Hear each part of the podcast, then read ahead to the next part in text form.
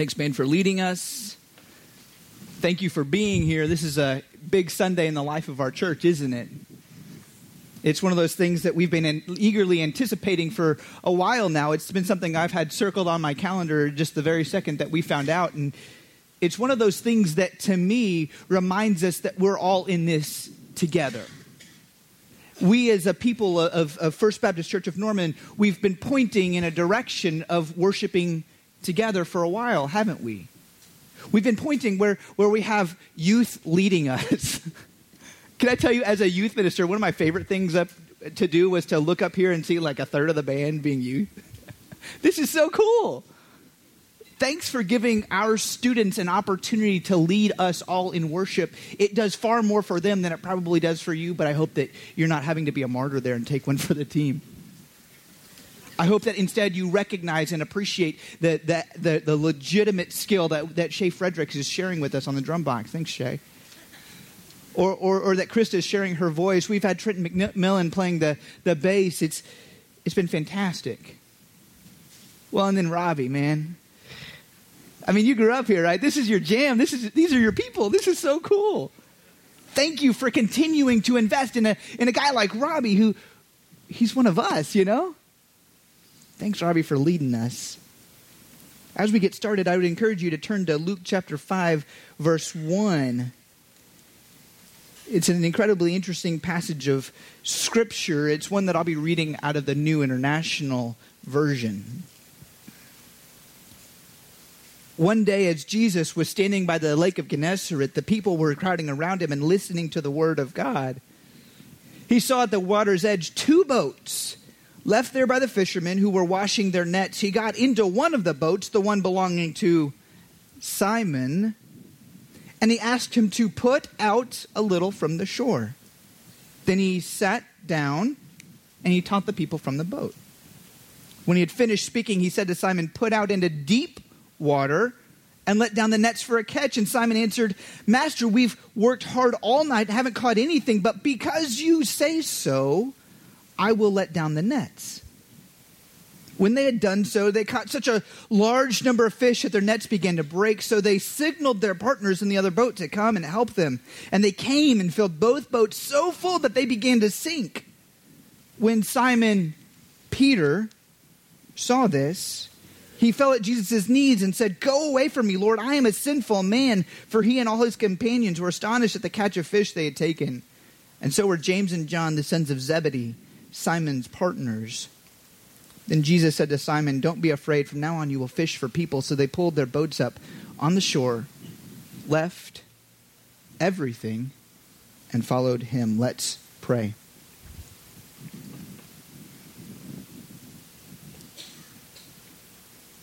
Lord, we as your people, we have given ourselves to you. Now help us, Lord, to hear from you. For it's in your name we pray. All of God's people said 10,000. 10,000. According to the 2008 book Outliers by Malcolm Gladwell, that's the number of hours that it takes to achieve mastery of a task. Whether it's playing an instrument or playing a sport or learning how to perform some other kind of task, uh, whether it's mastering whatever the iPhone game of the month is. It, does anybody still play Candy Crush? Yeah, wow, wow. We have like two people who still play Candy Crush. Do you remember when when all everybody's hands? Do, you, anybody remember that day when all of our hands would have been up? Man, I spent way more than ten thousand hours. Um, my brother-in-law, he's one of those people who's been tinkering, tinkering with electronics for forever. He he uh, he worked for uh, Ford Audio Video for forever, and if you needed help with your lights or your sound, or, I mean, he was your guy. Okay, and then Stacy's dad, I mean, he's one of the most handy kind of people. He's been working on cars his entire life. Now, what, what he does whenever it's time to go and do some kind of work of some sort, he uh, or maybe recertify for his master mechanic, you know, he, that ASE kind of thing. Anybody, any mechanics in here? No? Uh, yeah, okay, cool. Um, so what he does whenever he has to go and recertify for whatever it is that he has to recertify for, he, uh, you know, he, he, he kind of calmly, coolly walks in, aces the test, goes and gets a cup of coffee. That's a very important step, okay? Don't forget that step. And then he goes back to work. He doesn't sweat it anymore. He's put in significantly more than 10,000 hours. Maybe you're thinking of someone right now who has significantly mastered a task. And I bet if we could trace back with them, they probably spent at least 10,000 hours doing it. So you're looking at me and you're saying, well, I want to master a task. I, I want to learn to play jacks. I want to be the, the world champion jacks player. Anybody ever played jacks? Good. Yeah, I mean, who doesn't want to be the world champion jacks player? Am I right? I mean, this is something that's exciting, right? So if you took 40 hours a week for the next five years, you too could be a, a master jacks player. You can put that on your business card, on your resumes. I mean, wouldn't that, whew, man, there's nothing you couldn't do if you were a world champion jacks player, am I right? So I wonder what's going through the minds of the people in Luke chapter 5, these 11 verses, as they saw some guy who had only recently burst on the scene offering fishing advice to the experts coming up to the point we've read of Jesus being baptized, of him being tempted, and of him announcing his call to ministry. We've uh, that was last week. It, we've kind of hit fast forward just a little bit, and so we missed him, you know, casting out some demons and performing some miracles. But now, in today's text, he goes in search of some friends. He knows that he needs some people to live the journey with as an individual who's gotten some recent kind of fame or notoriety because of what he has done, he does what all of us would do, right? If we were Jesus, what we would do is we would go start recruiting people from the best and brightest. So he just strolls down a local synagogue and he says, "Hey, uh, Rabbi, where is your smartest guy? I want your, you know, your best of your best, your cream of the crop. I'm Jesus, so I'm not settling. You know what I mean?" Uh, he says, "I want the guy with the best ACT score. I want the guy who's been, been, been preparing for this in his entire life. I, I, I don't want some scrub fisherman. You know what I mean? What do they know about God, right? That's what he does, right?" nah. It's not that easy. Instead, what he does is he, he, he, gets pressed in by a crowd, and Jesus gets hung up. And as the crowd's pressing in on him, all my introvert friends are just squirming right now. Um, he, he, he's backing into the banks of the Sea of Galilee, and there's a point where he kind of starts looking around and going, uh, I, I can't take any further steps back. Uh, uh, Simon, Simon, uh, Simon I, I, need a boat. Uh, we're just going to hop in the boat because, I mean, the crowd doesn't have a boat, so I have a boat. So they, you know, they, there's no boat. You know what I mean? I have a boat. They don't have a boat. They can't press on any further, okay? So he sets out in, in a boat. For the record, dependent on the vote for the call to ministry at the end of our service today, I would like to call first dibs on going out in Chad's boat. Apparently, he's a lake rat. Uh, I, I thoroughly stalked him on Facebook. I saw numerous pictures of him wakeboarding and uh, slalom uh, water skiing, and uh, I've I, have got first dibs. Okay, it's been recorded, so if you try to hone in on my dibs, then you know I'm I'm coming after you. Okay. Uh, anybody want to go with me? I'm, I'm, I, am feeling generous. Anybody want to go with me? All right, cool. Yeah, Chelsea and I, we're, we're, we're yeah, yeah. Well, sorry. um, so as the story continues, Jesus he sits down to teach the word, doesn't he?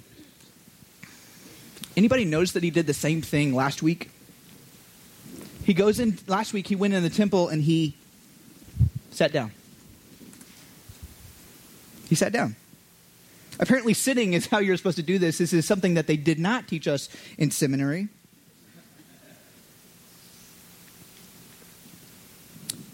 But on a more existential level, did you happen to notice where he was? He's not in a boat. I mean, okay, he's in a boat. He's not on the Sea of Galilee. Okay, fine. He's, he's on the Sea of Galilee. But more existentially, he's living out what his birthright was Emmanuel, God with us. It's a quick reminder that we don't have to be the best and the brightest. We, we can just kind of sort of settle for being experts in whatever field it is that God has called us to and done so very legitimately at this point in Peter's life, he, he, he, might have been thinking, I, I missed the boat. I'm being called by another rabbi, and, and, and now I, I, I'm just an expert fisherman. I mean, maybe I've kind of topped out. And Jesus, yeah. Yeah. No, no, no. I'm going to go, I'm going to come be with you. God with us while we're walking around, God with us while we're doing whatever it is that we've been called to do, God with us while we're loving God's people, God with us while we're looking for a quiet place to be alone, as we'll hear about next Sunday, God with us while we try to run away from the large group of people. Any introverts in the room? I would ask for an amen, but I know that you wouldn't give it to me. then Jesus does what Jesus does. He takes the impossible. And he rubs his hands together and he says, Folks, you're about to see something special today. You're about to see something special today. So, turning to the expert fisherman, Jesus tells Simon, notice that he's not yet referred to as Peter, the, the rock. He turns to him and he says, Well, let's put out into some deeper waters. We haven't quite accomplished everything that we're here to accomplish. And, and Peter, he, he responds in an understandable kind of way. He, he, says, he says, Master in verse 5. There's this weird thing that happens here in the Greek where uh, th- that word, it, we translate it as master, but it's kind of like a master teacher, master tutor. Okay, he's reminding Jesus, look, teaching, tutoring, that's your thing. Fishing, that's my thing, okay? Um, okay, sure, I mean, we'll, we'll do it. But at the same time, at the same time, he obeys. I wonder how reluctantly he obeys. I wonder how reluctantly we obey. But because he's already obeyed once, because he's always already been willing to take Jesus into shallow water, he's willing to obey just a little bit more. Just push out into a little bit deeper water. Isn't that the way that God works? See, a lot of times God asks us to do uh, just what we can do initially. And sometimes we're uneasy, but that's okay. Sometimes we obey immediately, and that's, that's great. And then once we get comfortable there, we get pushed out into a little bit deeper water. Maybe it's water that looks familiar to us. Look at what Peter says. He says, Well, I mean, you know, we worked hard all night and we, have, we didn't catch anything. He wants to remind Jesus, Hey, I've, I've gone that way before. And Jesus just laughs and reminds us and Peter okay, maybe you've gone that way before. Maybe you've walked that way before, but you've never quite done that, God, with us. I had uh, I'd never gone fishing before. So in the name of sermon prep, okay, sermon prep. That's what sermon prep is. I asked Clint to take me this week. Uh, Clint's in, in, in, in, classic service, so I can't give him a hard time or thank him properly, uh, which, for the record, that's what Clint is really great for, giving uh, him a hard time and thanking him. Um, so, sermon prep, okay? Sermon prep. That's important. This is what we're looking at here. It's a, so, verse 5 describes me on Wednesday of this week. We went out for a few hours. I could feel things kind of interact, interacting with my lure, but I could never quite hook anything. And so verse 6 describes my Saturday of fishing. You know what I mean? Yeah. See that bass right there? That sucker's tiny, but that's number one, all right? That's the first one ever. He was my very first fish that I've ever caught, and he completely destroyed my lure. It came out in 200, maybe two, I don't know, but it came out in, in a ton of pieces, you know? Much like these nets that, that Peter and uh, uh, his, his companions are dropping. They start to get destroyed. And so the most literal translation of verse 7 says that they're signaling them, they're, they're nodding their heads, they're saying, hey, come over here. And that's what happened on, uh, yesterday whenever I caught my fish. I was like, hey, over here, hey, over here, come on. I caught a fish. And, and Clint's just looking at me like I've done this 10,000 hours worth of times.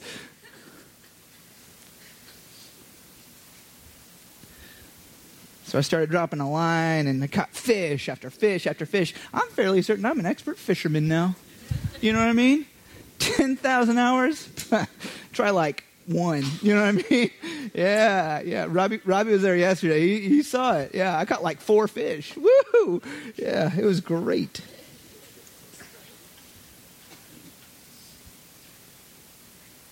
Can you imagine being one of these expert fishermen? having to put out into deeper water. I don't know about you, but I'm cranky after a long night. When I come home, I just want to go to sleep. I don't want to go back to work for what could be just another who knows how many hours. And especially not when some teacher or some tutor tries to tell me about fishing. But they go out in teams. They go out in teams of boats to catch the three kinds of fish that are in the Sea of Galilee. It's carp and catfish and panfish, kind of all of those families. And after having going home empty for an entire night, they come back with an exorbitant amount of fish in a split second. Have you ever been in their position? The moment where you feel most empty, you then feel you're most full. And so here comes the turn of the story, verse 8. Now we have Simon Peter, the rock. He's not calling Jesus master. He's not calling him teacher. He's not calling him tutor anymore. Instead, he's calling him Lord. And so he recognizes that he's a sinful man and following in the footsteps of, of Moses at the burning bush, or, or Gideon whenever he asks to see God's presence, or Isaiah in Isaiah 6 whenever he says, Woe is me, for I'm a sinful man. There we have Peter saying, God, I'm, I'm broken. I'm sinful later on, we have, if you remember the story in Luke 18, we have a Pharisee and we have just a, a normal individual. And the Pharisee says, says, Man, I'm glad I wasn't born like this guy. Whoo, that guy, his life is terrible, and my life is great. I mean, I give everything I have to God, and I'm just such a great person, and this is fantastic. And then we have this other guy saying, God, have mercy on me, a sinner. So we find where our proper place is. Hmm. See, sin for Luke, it's not a sword to chop your legs out from under you. Instead, it's a gentle prod. It's, a, it's, it's like a bob on a fishing line. See, I know about fishing now. Um, or maybe it's like the tip of my fishing pole taking a nosedive in, into the water and me saying, I think I caught something. And this time it's not just moss. It helps us to see that there's something going on here that needs fixing. That fish doesn't belong on the hook in the water any more than starving children, starving families belong in Norman. Any more than folks should have to sleep on the streets. Did I mention that the church food pantry is looking a little sparse these days? See, that's the best part about being a part of a church that's like this is that we see a need and we say, okay, well, time to roll our sleeves up. Let's go. Finally, in verse 10, we have more characters with names. Before this, this was all a story. We were, we were just spectators along with everybody else. And, and, and now we get to know who's there. We've got God with James and with John in addition to Simon Peter. So far, this has just been a two person kind of dialogue. And they're there to overhear God's call to Peter, just like we are. They've become experts in catching what is soon to be dead, but now they're to catch that which is to come fully alive. Are you with me on this? See, this is the kind of business that gets me excited, okay? This is the kind of business of God where we say, this is something that is dead, but now we're moving towards life. Life, always, life only. We aren't like fish tricked by a worm caught on a string just to make some first graders fish sticks. Stace, can we never feed our kid fish sticks? Is that okay? Whew. No, we're, we're folks who have been reminded of a God who is with us, right there with us. A God who is constantly calling us to step out of what we have going on at the moment into the divine presence of what God is moving in our world. We as a church, we're working through these kinds of moments today, aren't we? We've been asking how it is that we as a church might be one church how we as a church might get to know folks who we might never run into, how we might be able to listen to those who, who came before us and those who came behind us. And so, what do we do with this? Here's the deal. I, I, I, support fishing. It's, it's fun and it's even better with a buddy. I mean, I enjoyed it with Clint, but it was, I mean, just that much more fun when I went, went with Robbie yesterday. I mean, the more people, the merrier.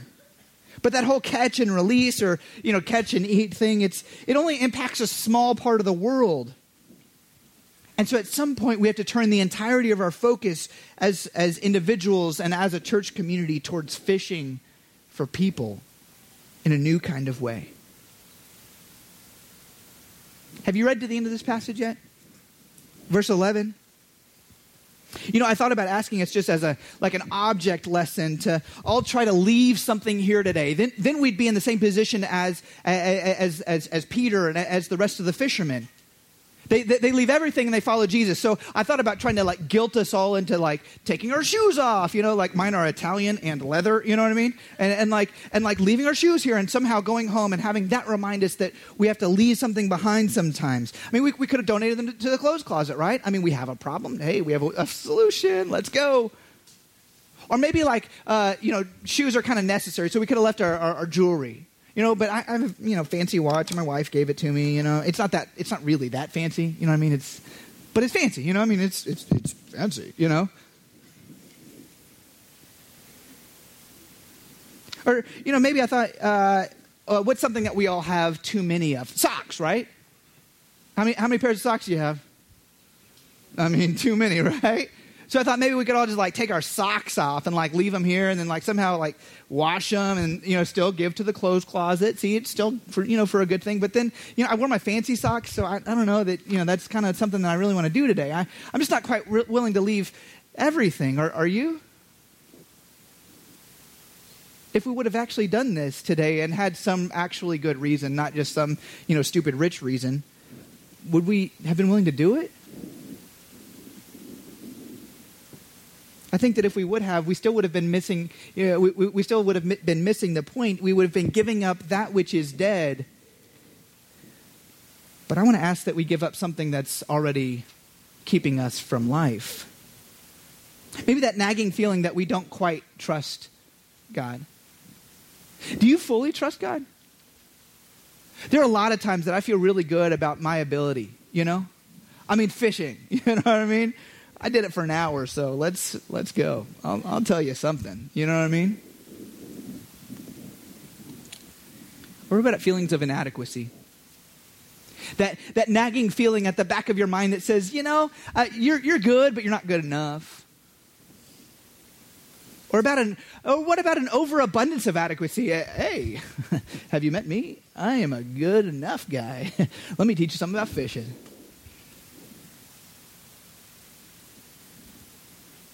So instead of giving up something that's dead, I'm asking us to figure out a way to live more fully alive.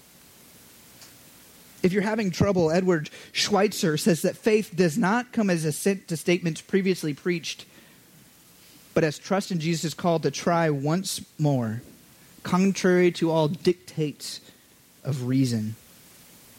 Uh, John Wesley, one of the founders of the Methodist denomination, he was told to preach faith until he had it.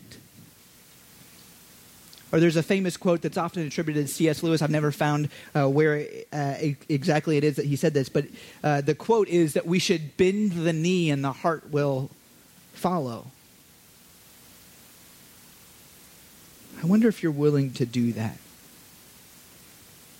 to give up that, that which is dead, even if you're just kind of sort of going through the motions at the beginning, and, and expect God to, to do something in that. Trust that God can and will work through that.